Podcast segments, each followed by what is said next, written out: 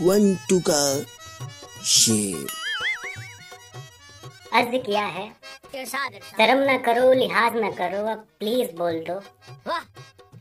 शर्म न करो लिहाज न करो अब प्लीज़ बोल दो। वाह वाह।